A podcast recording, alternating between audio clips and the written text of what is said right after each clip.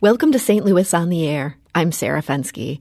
Are you feeling a bit tired these days? Perhaps you're having trouble sleeping. A whole lot of people are. Dr. Joe Espiritu may be able to help.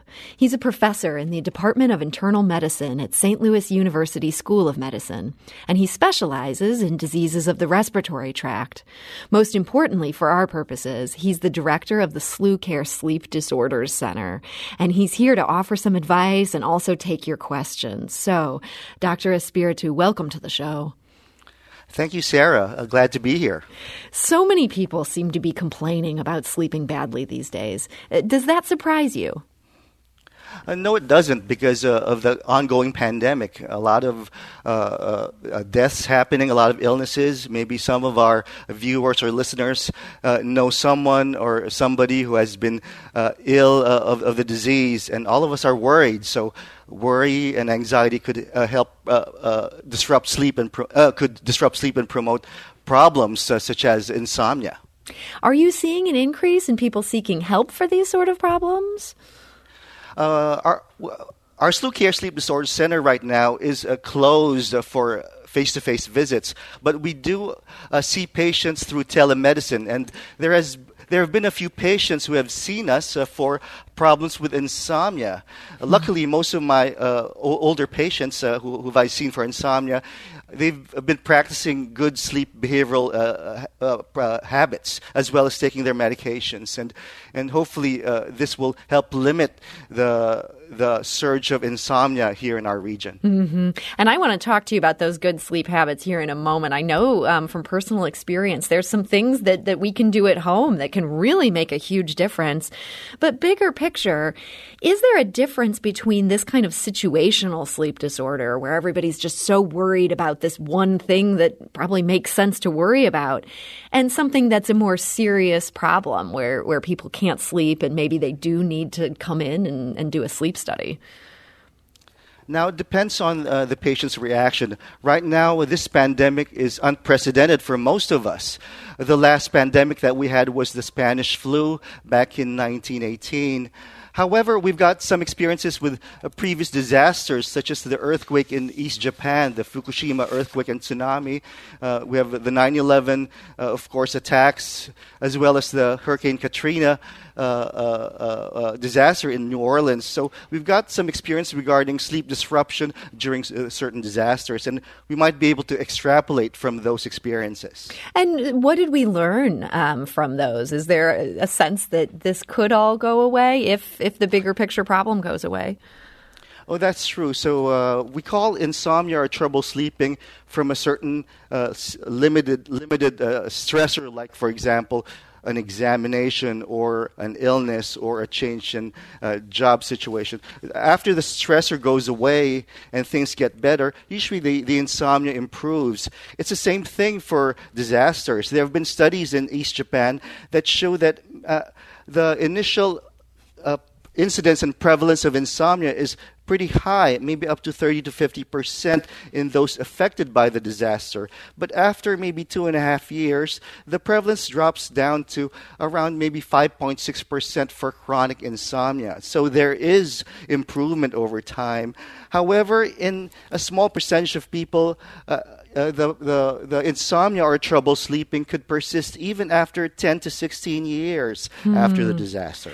Oh, that's kind of a downer to think about. Um, but for some of us, uh, this may be a temporary thing. I'm going to choose to look on the bright side today. Uh, it's certainly interesting research. And if you have a question for Dr. Espiritu related to your own sleep or about sleep in general, we do want to encourage you to join our conversation.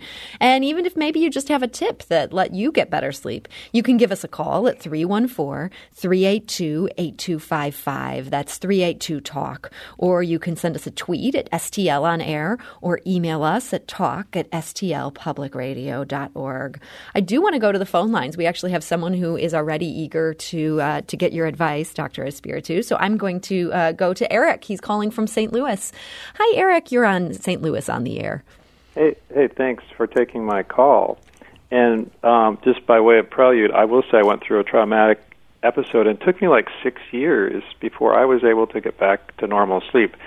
But even since that time, I this is my question: um, which is that I know I, I know we go through like four sleep cycles a night, where you go through alternate between deep sleep and different kinds of sleep, and then there's a light period of transition. I think where you almost kind of wake up and then you go and you drift back in. And I go, I think on the the, the third or fourth time around, when that in that light sleep transition, I tend to wake up a lot, and then sometimes I can go back to sleep, but sometimes I just can't. So for the last two hours of my night, I'm just tossing and turning. That happened yesterday. Mm. Is there any advice short of taking ta- chamomile tea? Um, Eric, oh, that, that's a great question. And Dr. Espiritu, that seems to be the most common thing I'm hearing from people that they can still fall asleep at night, but they're waking up midway through the night and then can't get back to sleep. Uh, what are your thoughts on that? Uh, sure. Uh, thanks, Eric, for that question. Uh, first of all, you're correct. There are at least four stages of sleep. You've got stage one, which is the shallow trans- transitional stage. That lasts around maybe five to ten minutes. Then you've got stage two, or middle sleep. Middle sleep lasts around 50%, so it's the majority of our sleep. Then you've got deep sleep, also known as slow wave sleep, stage three. That's when it's hard for us to wake up. So you could have like, like a tornado outside and you might sleep through it. And then we've got what we call REM sleep or rapid eye movement sleep, uh, which is what we know as dream sleep. And both deep sleep and dream sleep consists of around maybe 20 to 25% of our sleep. Now, uh, we do go through around four, maybe five uh, sleep cycles during the night, uh, depending on how long you sleep. The normal total sleep, sleep time is around seven and a half hours on average. Uh, now, you, your question was uh, why is it uh, difficult to stay asleep later on in, in the night? And there are two reasons why. First is there are two processes that determine whether you're you, you should be awake or sh- you should be asleep. One process is what we call the homeostatic process. The homeostatic process is uh, dependent upon how long you've been awake and how long you've been asleep. Uh, so, for, so, for example, uh, when you wake up in the morning and you've had seven hours of sleep, your propensity or tendency to fall asleep should be uh, at its lowest. But as the day goes by and you stay awake, uh, you become sleepier and uh, it peaks right before you go to bed. Hmm. The other process is the circadian rhythm process. The circadian rhythm is sort of like the innate clock that determines how sleepy or alert we are. So we're supposed to be sleepier at night and uh, more alert during the day. Now, in this case, early in the morning, uh, you've already gotten your six or maybe six and a half hours of sleep. So, so the the homeostatic process is, is, not there anymore to uh, make you sleepy. It, uh, it's your circadian rhythm process that that uh, wakes you up because early in the morning, uh, two hours before you wake up, your alerting process starts to ramp up right before you wake up. So that, that's one reason. Those are the two reasons why it's harder to fall back to sleep uh, uh, uh, after you've gotten a few hours of sleep already. Dr. Espiritu, any tips for Eric on if he's trying to fall back asleep, um, you know, when it's sort of in the middle of the night? What should we do? Mm-hmm. Uh, first, uh, we want to make sure that there are no other reasons uh, uh like that that might uh, precipitate the early morning awakening. Some people have depression, so uh, the, early morning awakening is a symptom of depression. I'm not saying Eric has that, but that's one thing that you have to look at. Another is uh, substances. Uh, some folks uh, who drink alcohol uh, maybe every night, uh, uh, the alcohol is, is, a sedative, but it only lasts for maybe one or two hours in your system. And as the levels in your body drop, you could have awakenings that could happen later on during your sleep. Uh, another reason might be uh, sometimes people may be sleeping longer than they should. Most people need seven and, a half, seven and a half hours of sleep, but others may need a little bit less and a little bit more. So, so uh, a, a, sleep diary would help uh, uh, Eric or anyone to figure out what their optimal uh, total sleep time should be in terms of how they feel during the daytime. So. And so, uh, and for people who really have trouble uh, staying asleep, then sometimes uh, relaxation techniques uh, might help. Uh, uh, or there's certain what we call sleep behavioral therapies that you could use to help fix the the sort of like the learned behavior, learned negative behavior. Uh, uh, when you wake up in the middle of the night. So, and we can talk about those behavioral techniques later on. Okay. Um, Eric, I did want to ask you one follow up question, and that is you mentioned that after some past trauma, it took you about six years to get back onto a regular cycle. And again, I'm just hoping that won't be the case for everybody suffering right now. Did you end up seeking professional help at that point, or was it something that resolved itself on its own? That's a good question. It's kind of a long story that I couldn't possibly even begin to go into. But I will say that at some point, I actually wrote an article that was published nationwide. It got actually international attention. And, wow! And uh, it helped. It was very cathartic for me because it involved. It was a situation that was never properly resolved, and it, it was sort of a semi-public humiliation where a gross injustice was done, and it involved my family being scapegoated for something that we had very little to do with. And just writing about it and getting all the people saying, you know what, I've gone through something like that before. It was just so cathartic. And that was hmm. really what that's what really changed it for me. So dealing with the trauma, um, this this situation that had been festering, that's what allowed you to go back to getting a good night's sleep. Well, yeah, that's congratulations. I'm I'm really happy you were able to get to that point, and, and happy to hear that good resolution. And hopefully for all of us, getting a resolution to this pandemic will help solve some of our problems. So Eric, thank you so much for that. You're I, welcome. I do want to go back to the phone lines. Um, Cheryl is calling from St. Louis. Um, Cheryl, hi. You're on St. Louis on the air. Hello, Cheryl? Hello? Yes, hi, you're on St. Louis on the air. Yes, um, I was calling because I have sleep apnea, and I've had it for over 20 years, and I'm being treated with a CPAP machine. But lately I found that the only way I can really sleep, at least get some sleep, is to take melatonin as well as two extra strength Tylenols before I go to bed. Hmm. And I don't know if that's okay um, and I still often wake up feeling sleepy, but I wonder if that's an okay thing to do. That's a great question. Uh, Dr. Espiritu? Sure. Uh, thanks, Cheryl, for that question. And I'm glad you're trying to use your CPAP every night. Uh, in terms of waking up in the middle of the night and not being able to go back to sleep, the use of over the counter medications. Uh, uh, has not uh, has not been proven to be effective long term in treating insomnia. However, for example, the Tylenol, if you're having uh, pain, perhaps from arthritis or some other reason, uh, it might help ease the pain and help you uh, uh go, go back to sleep. But make sure that, of course, uh, your liver function is normal and you don't mix your Tylenol with other uh, substances, substances that could affect the liver.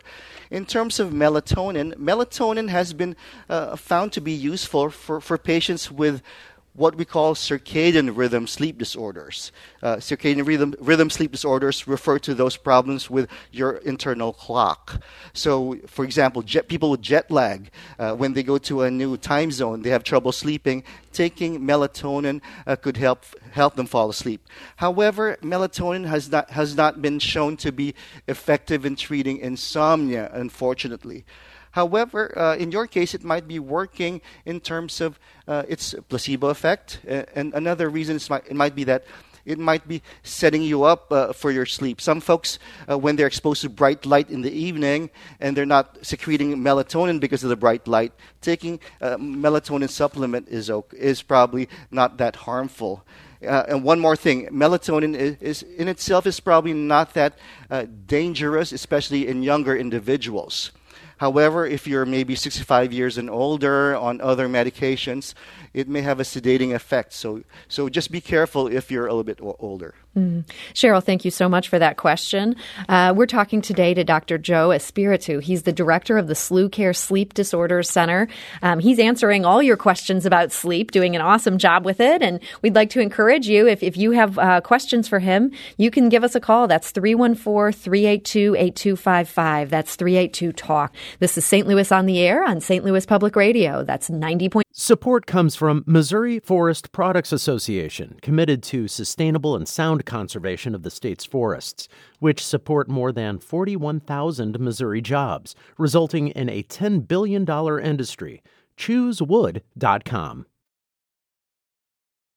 And now back to our conversation. We're talking to Dr. Joe Espiritu. He's the director of the SLU Care Sleep Disorders Center, and he is taking your calls. And we have so many people who are eager to talk to him today. It, it really um, makes me believe that this pandemic is affecting so many of our sleep. And, and I hope for all of you listening um, that you'll just hang in there because I know how terrible it is to be sleep deprived. I'm going to go to the phone lines. David is calling from St. Louis. Um, David, hi, you're on St. Louis on the air. Hi. Um, I take Ambien every night to go to sleep mm. and have been for like 10 years. Um, what, what, is, what do you think of the effects of that? That is a great question. Dr. Espiritu, how do you feel about Ambien? Oh, Ambien, uh, it's one of the most prescribed medications for insomnia, and in fact, it's actually a specific and FDA approved for insomnia. It's been uh, available for maybe at least almost 20 years. Uh, insomnia is pretty much uh, uh, uh, it's very specific in its action. Unlike the older sedative hypnotics or sleeping pills, like what we call the benzodiazepines, the older benzodiazepines they're not only sleeping pills, but they're also sedatives and anti anxiety medications.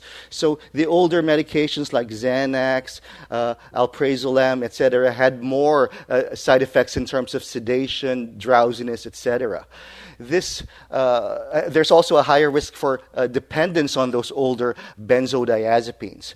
But the, with these newer uh, medications, what we call the Z drugs, like Ambien Zolpidem or Zaleplon Sonata, uh, the, the, the actions are more specific on the receptors, so the risk of uh, dependence uh, and the risk of uh, other sedative side effects is probably much, are probably much less than the, the older benzodiazepines.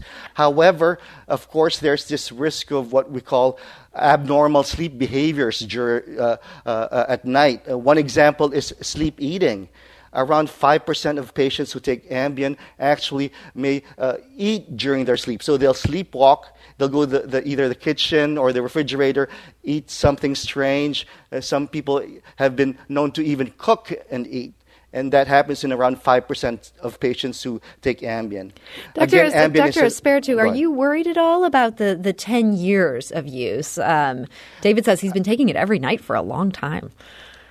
Well, uh, uh, it's good to, to discuss the risk and benefits of taking medications long term, uh, uh, sleeping pills or other medications. However, I've had patients who've been on uh, Zolpidem for more than uh, t- two years, maybe five to ten years, and I have not seen major side effects in the majority of them. So hmm. it's important that you get monitored by your prescribing physician of the side effects, and you have to have a risk and benefit discussion.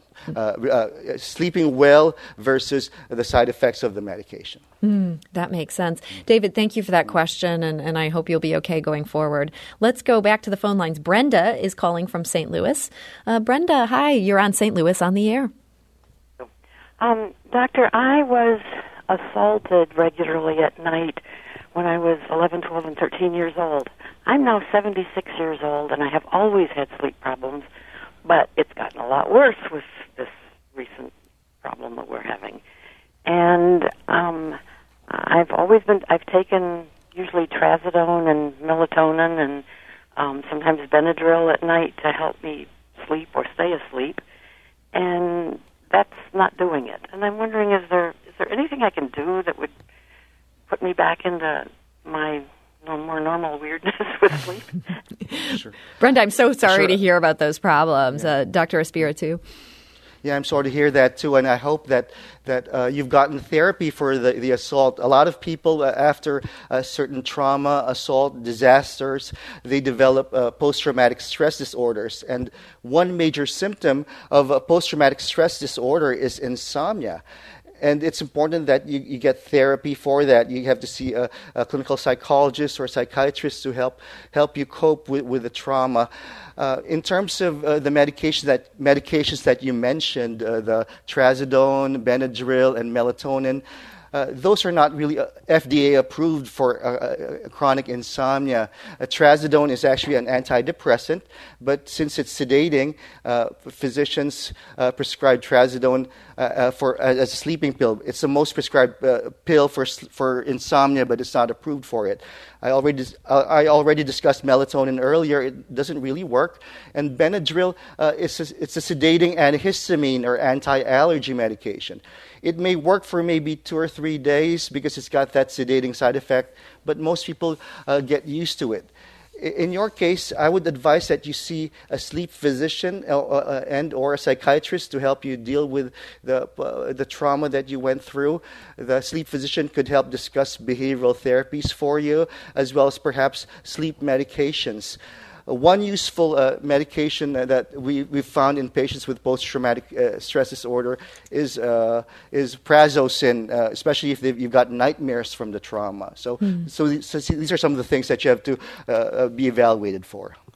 Um, well, that was some great advice. Thank you so much, Dr. Espiritu, and, and, thank you for that question, Brenda. I hope you'll be able to find a, a way to get some good sleep here. Um, Tracy is calling from South City. Tracy, hi, you're on St. Louis on the air. Hello, thank you so much for taking my call and for presenting this topic. I was just wondering if there have been any studies regarding Wi-Fi um, being on in the in the home while you're trying to sleep, or any other electromagnetic waves. You know, the the rate the uh, the clock, you know, or or Wi-Fi. Hmm. Boy, that's something I've I've never even thought about. Doctor Espiritu, is is that something that's been studied? No, I haven't seen any studies on uh, the effect of Wi-Fi on sleep. Uh, however, those uh, devices that are connected to your Wi Fi, your computer, tablet, your smartphones, those uh, are the major culprits for uh, uh, bad sleep hygiene and insomnia in some folks. So make sure that make sure that you don't use your computer tablets or Wi-Fi devices in the bedroom, especially near bedtime. Hmm. One of the other things that we've heard a lot of questions about, we all know that alcohol does a number on our sleep. You wake up in the middle of the night feeling shame for all the, the terrible things you said before when you were drinking. Do we know how marijuana affects sleep? Does that have similar problems? Yeah, uh, marijuana has been uh, touted by a lot of people to be natural, herbal, helps people relax. Uh, the truth is, there are very few, if any, uh, good randomized controlled studies uh, to show efficacy of marijuana in, in, in, specific medical conditions. However, I'm not a marijuana expert, but what we know about marijuana and sleep is that uh, marijuana could cause uh, symptoms similar to narcolepsy. So it's been reported, and have, we've had patients who, were, who had narcolepsy like symptoms and findings on their sleep study. So they'll, have, uh, they'll feel more sleepy, they'll have sleep attacks, they'll have uh, more hallucinations as they fall, fall asleep, they may have more nightmares. So it's important to be careful when you use marijuana, uh, especially if you're using it for non medicinal purposes. Hmm. We've heard a lot about dreams. We actually got a voice voicemail from a man who identified himself as a student and teacher at the School of Metaphysics branch in Maplewood. Um, let's listen to. Uh, he had uh, some thoughts and some questions about how dreams might affect our sleep. Whenever I had trouble sleeping, I really couldn't find a safe remedy that wasn't medicinal or that didn't include things that weren't really healthy. And so even when I did use those kinds of over-the-counter uh, personal types of remedies, it didn't work anywhere near as great as it did when I learned how to interpret my dreams. My sleep got a lot better. I actually started to sleep like a rock. Understanding your dream is like opening a letter that has been sent to you by one of your very best friends, which is your subconscious mind. Your subconscious mind has a lot of information and opportunity that the awake conscious mind doesn't understand. And that was from a listener who identified himself as a student and teacher at the School of Metaphysics in Maplewood. He noted that that nonprofit organization um, has a dream awareness hotline. It's transitioning to Zoom. They'll be interpreting dreams from 8 a.m. to 9 p.m. tomorrow. If people are if people are interested in that, for more information, you can email them at maplewood at som that's s o m dot org. Um, Dr. Espiritu, do you see any link between dream interpretation and better sleep? Uh, dream interpretation is one of those uh, uh, areas of uh, science or medicine that, that have not gone mainstream yet. Uh, in Japan, there's this attempt to try to um, associate uh, certain patterns on your brain waves on the EEG, electroencephalogram, with your dreams. So what they do is they'll record your brain waves and then wake you up and ask you what were you dreaming about. Hmm. And, and based on that, they want to have a database of, of uh, dreams versus what kind of waveforms you'll find. But that's probably still an early uh, area of research, and, uh, uh, and dream interpretation hasn't gone mainstream yet as of now.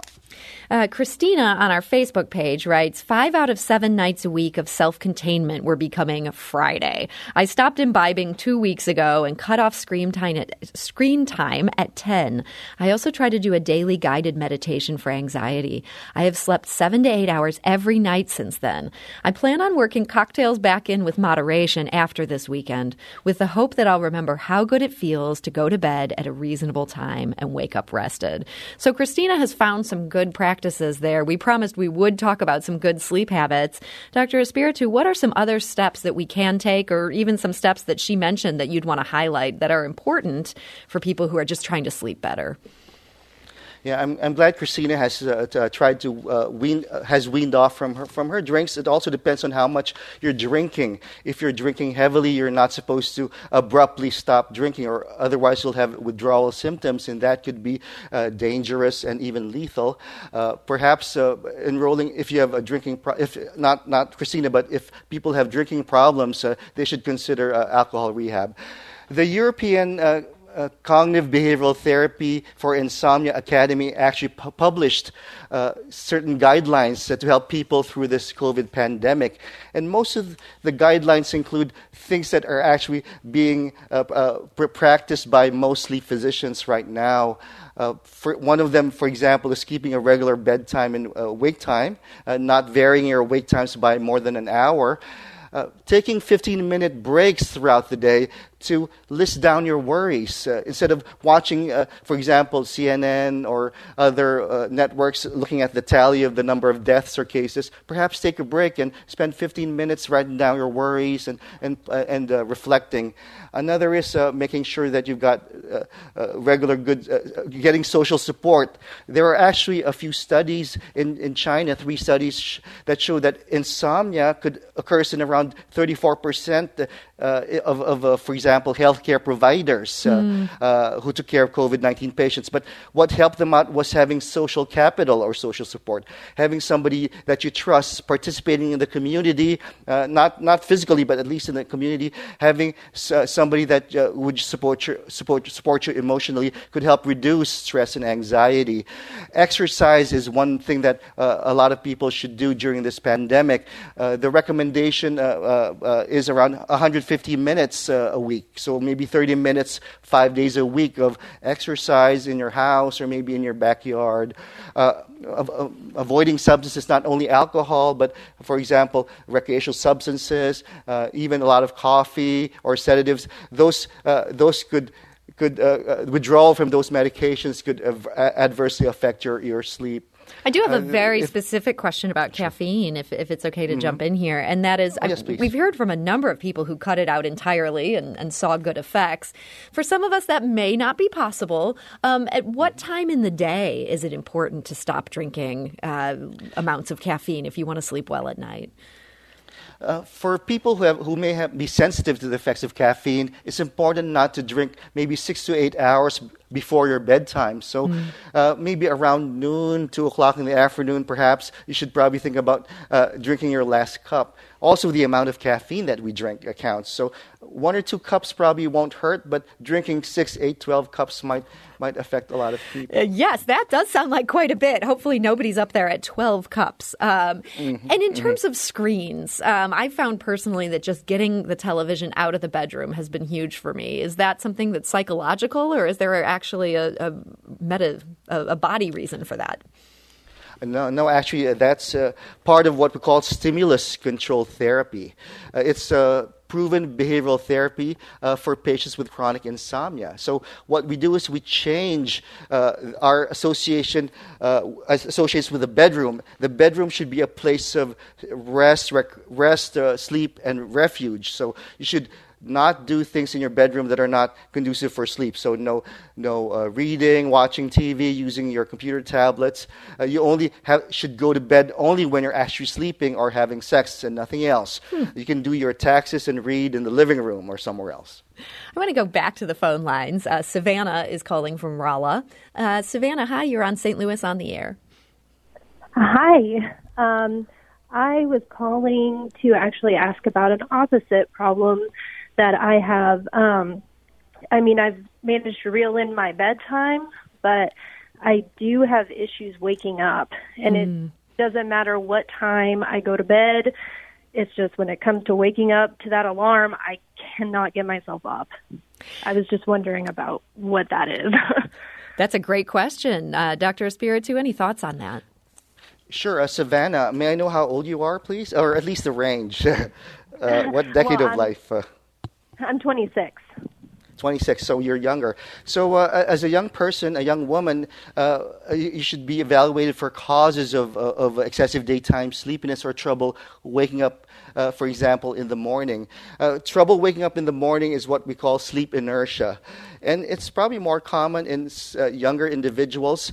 younger individuals, sometimes their circadian rhythm is shifted later. What does that mean? So instead of going to bed at 10 p.m. and waking up at 6, their clocks are shifted maybe two hours or later. So they can't fall asleep before 2 o'clock or can't f- wake up before nine, 10 or so. So, so that's one possibility. So uh, recording your, your uh, uh, sleep schedule on a sleep diary would be helpful in finding out what your circadian rhythm is. Uh, there's a certain questionnaire that we use at, at, the sleep lab. It's called the morning, morningness and eveningness questionnaire. And it tells, uh, tells us whether the patient is a morning person or evening person or uh, somewhere in between. Uh, another reason in younger individuals is the use of the, the, maybe make sure that there, there, are no medications involved. So if you're taking a sedating medication, uh, some people take blood pressure medications, that might make you feel sleepy. And uh, another possibility, is, of course, is uh, uh, obstructive sleep apnea, uh, although although it's um, um, um, uncommon in younger women, it could still occur. So if you snore, if, you, uh, if your bed partner thinks that you stop breathing at night, then you should be evalu- evaluated for sleep apnea. And another thing is narcolepsy. Some people have, younger individuals, in, uh, when they're teenagers or in their 20s, uh, may be at risk for narcolepsy. And there are certain clinical features associated with it. And, and if you have those features, you should, be, you should have a sleep study and a nap study uh, to, to diagnose it. Okay, well, um, there's a lot to think about there. And, and, Savannah, thank you for that call. And Dr. Espiritu, I want to thank you so much for joining us today. We had a wide range of questions here, and I got to say, you were on top of all of them. So thank you so much. Oh, thank you for much so much for inviting me. It was a pleasure. And uh, that's Dr. Joe Espiritu. He's the director of SLU Care Sleep Disorders Center. And if you have a more serious sleep problem, that might be a great place to go check it out. This is St. Louis on the Air on St. Louis Public Radio. That's 90.7 KWMU.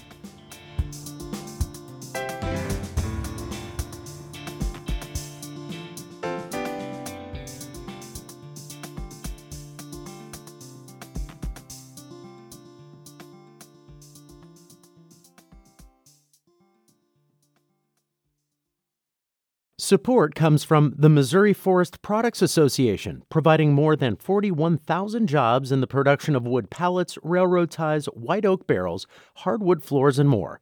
Details at choosewood.com.